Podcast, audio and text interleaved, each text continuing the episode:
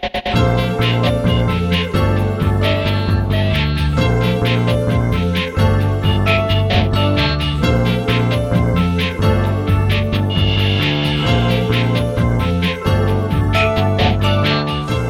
あやってまいりました笑いの鍋をご提供するネットラジオ番組メガネの車掌プレゼンツ今夜も闇鍋。今週もお口に合いますでしょうか？本日も鈍行列車で参ります。出発進行。この番組はブラザーチップレコードの提供でお届けいたします。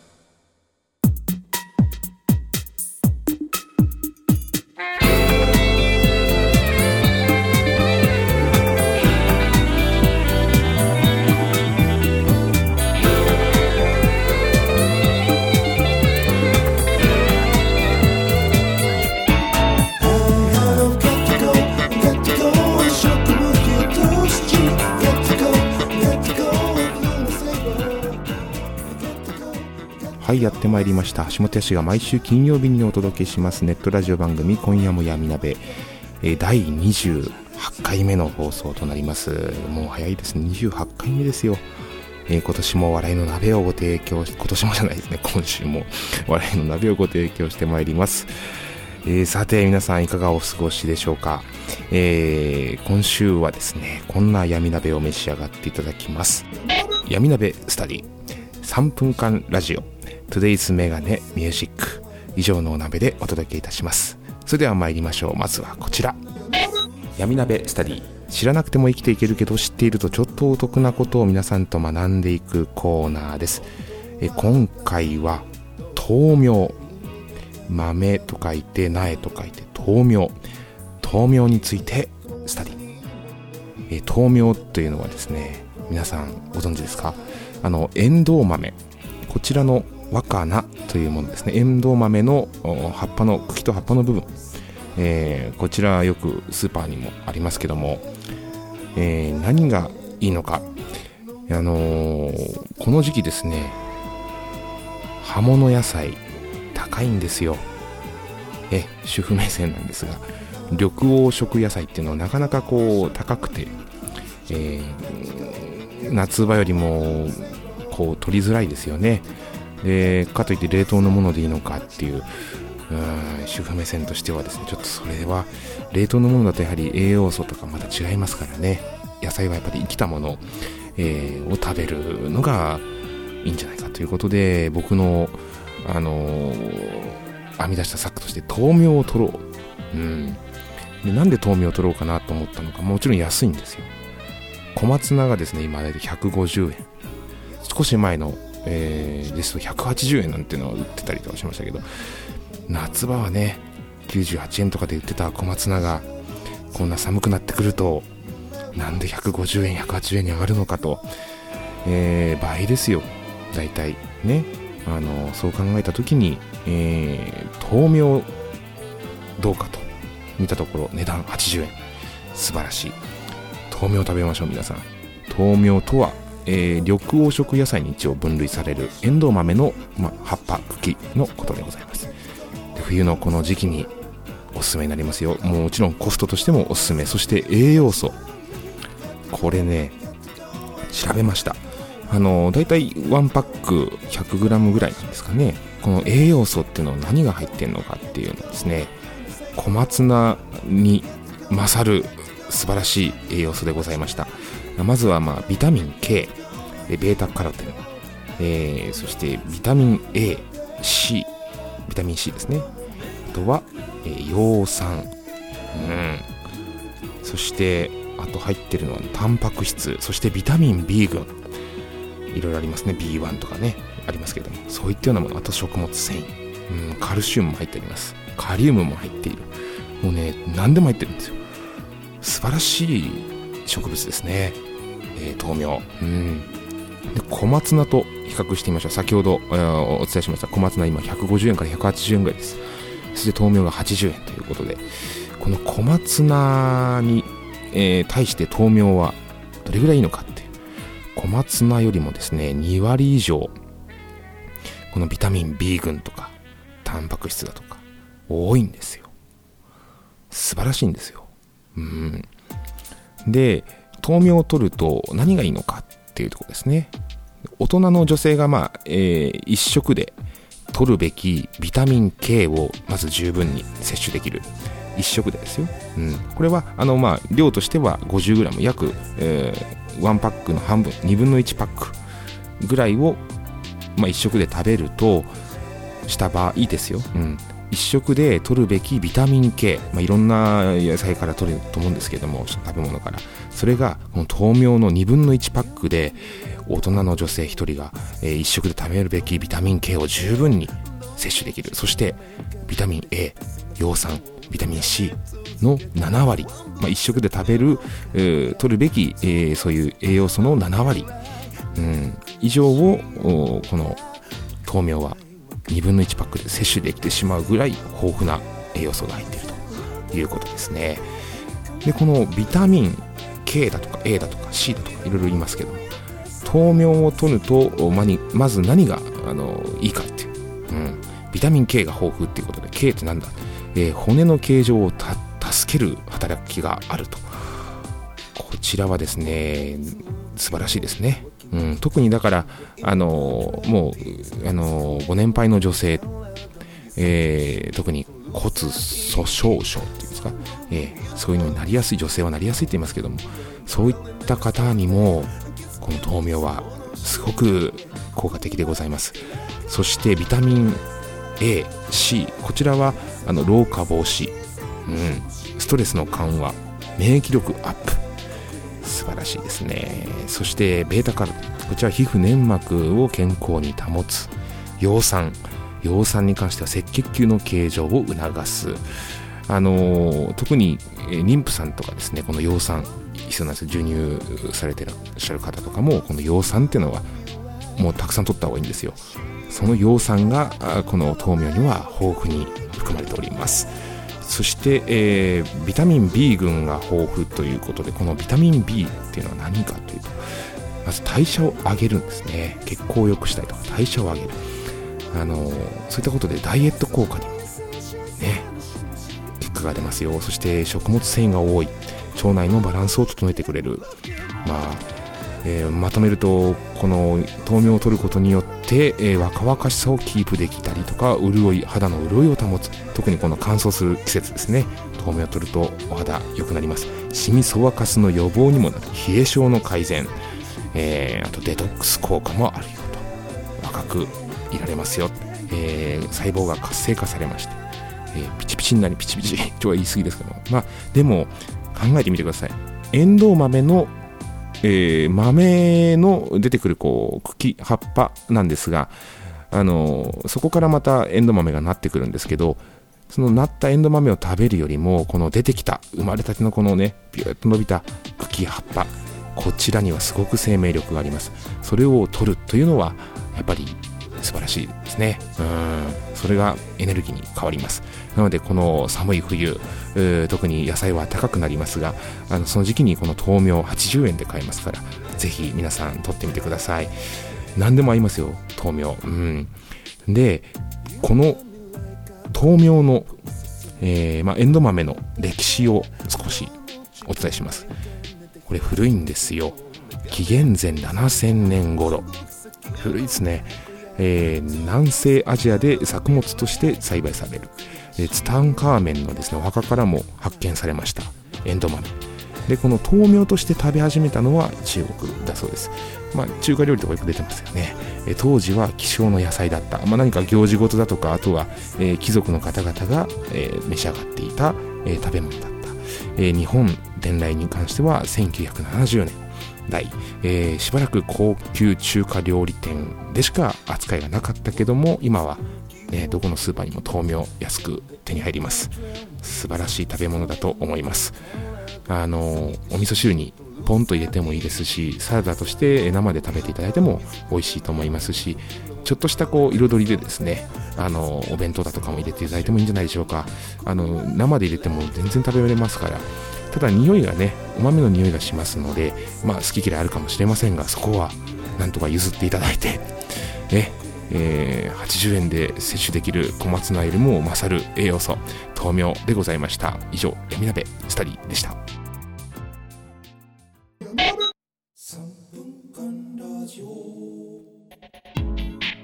分間ラジオのコーナーです。制限時間3分でバシッと切りますけどもこの3分間で何かトークをしようということでフリートークのコーナーでございます。それでは聞いていただきます。3分間ラジ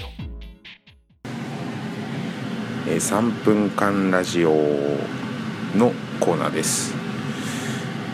さあ今回から始まりました3分間ラジオのコーナーですが3分間のフリートークということで特にお題もつけずにその時に時に僕がひらめいたことをポンと話すんですね、えー、こちらの内容はあの本日実は20個ぐらい3分間ラジオも収録してるんですけど、まあ、どういった内容なのかっていうのはですね後半の闇鍋聞いていただくと分かるんですがまあ、僕の大好きな「スター・ウォーズ」について語ったりとか「スター・ウォーズ」のフォースについてフォースとは何なのか、まあ、どうでもいいですよね。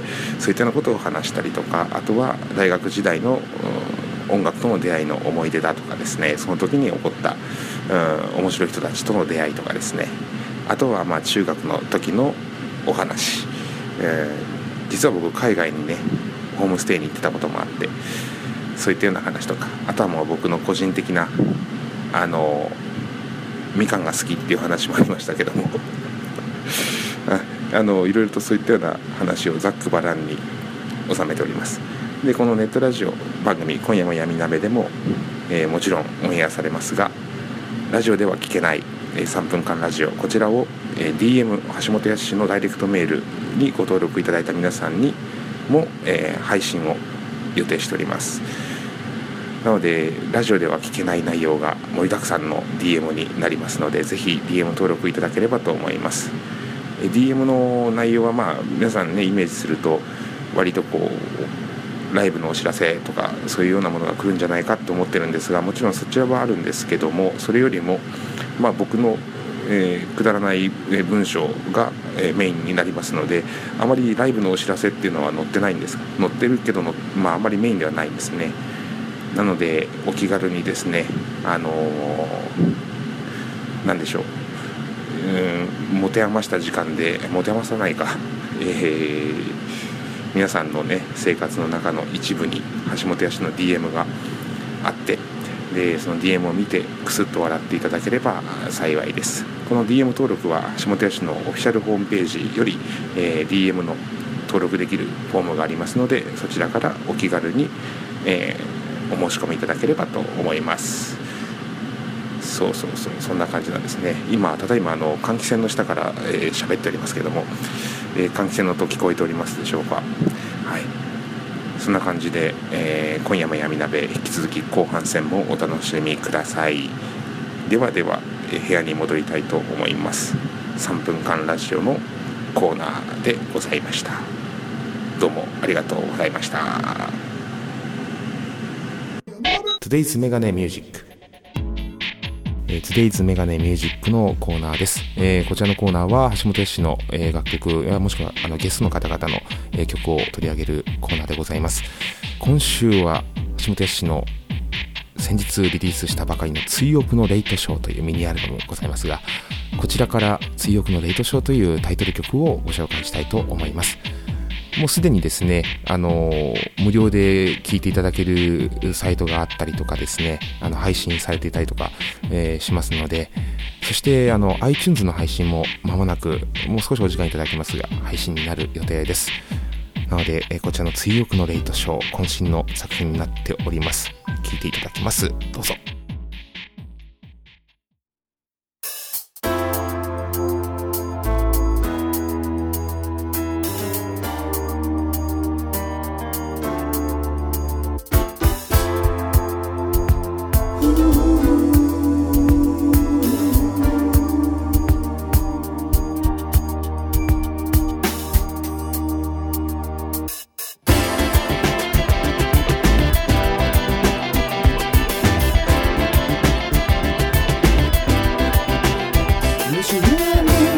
そスはっても俺にが知れた。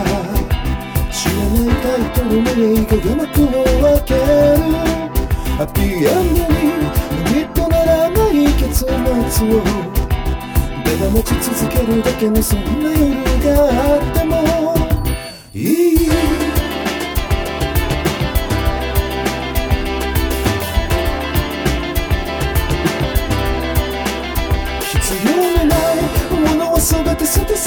スなのに物理と一人部屋に取り残された気分すりガラスの向こう側へ駆け出せたら今日の自分を呼び捨てるのにと思うけれどお決まりの通りなのに濡れた姿で歩き出そうとし別れはいつだって同じと思うね。ほんの少し心を離せるようになったけどぼんやりと見つめる先にモノクロのモビー水木のレイヤーどうしよう口癖のように彼女は遠い。なぜどうして？でも答え欲しいわけじゃないし。か見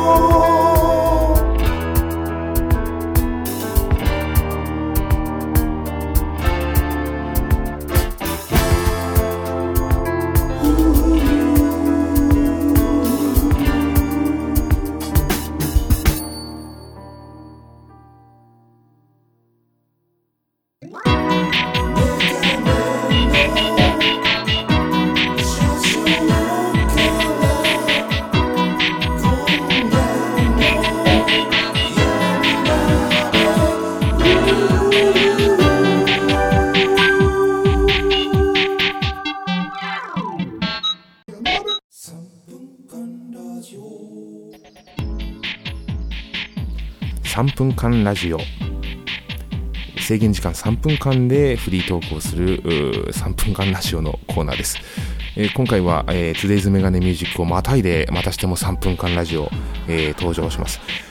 ね、3分間での制限時間の間に、えー自由に喋ってくれということのコーナーなんですが意外とね喋れるもんです、えー本日だけで収録したのが大体ね27本ぐらい撮っております。3分間ラジオ。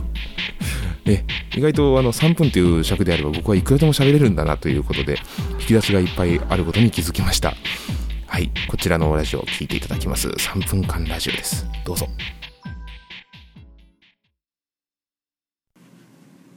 えー3分間ラジオのコーナーです。3分間で、えー僕がちょっとフリートークをするっていうコーナーで。で3分間で何を伝えたらいいかっていう。これ3分きっちりでピシッと終わりますから。うんでいろいろ考えたんですけどもフリートークなんで。えーそう。12月の15でしたっけね。なんと僕の大好きな「スター・ウォーズ」最新作が始まるんですがあのこちら「スター・ウォーズ」シリーズっていうのはすごく古くからあって、えー今エピソード1、2、3、4、5、6そして、えー前回7になるんでしょうかね。はい。で間に、えーローグワンっていうのが挟まって、えー今度は8になるんでしょうかね。でこうエピソード4からのシリーズがスタートだったんですけどもでこれはエピソード123どうしたんだっていう話になったんですがこの123はですね監督さん曰くその当時の技術じゃできなかったんですよ。自分の思った通りに。できなかったから後回しにしたっていうことをあの見たことがありましてでエピソードこう1から遡って見る派と4から56終わった後に、まあ、6ですとルーク・スカイウォーカーがこう最後勝ちましたっていう感じになるんですけどもでルークが終わった後にこのダース・ベイダーと戦うんですよね。ダース・ベイダーがどのように生まれてきたのかっていうのをご紹介しているのが123のエピソード123ですね。エピソード1っていうのがそのダース・ベイダーの幼少期です。まだ奴隷だった頃お母さんと2人暮らししてたえー、で変な機械をいじるのがすごく得意で。でその頃にあのー、あれなんですよ。銀色のあの金メッキのあの C3PO っていうのをそのダース・ベイダー、えー、ことアナキン・スカイウォーカーがもう作ってたんですね。うん、でアナキンはミディクロリアンの覚醒で生まれたってお父さんがいないんですよ。お母さんの中に勝手にこう宿ったというふうに言われてまして。でそのミディクロリアンっていう数値が半端なく多かった。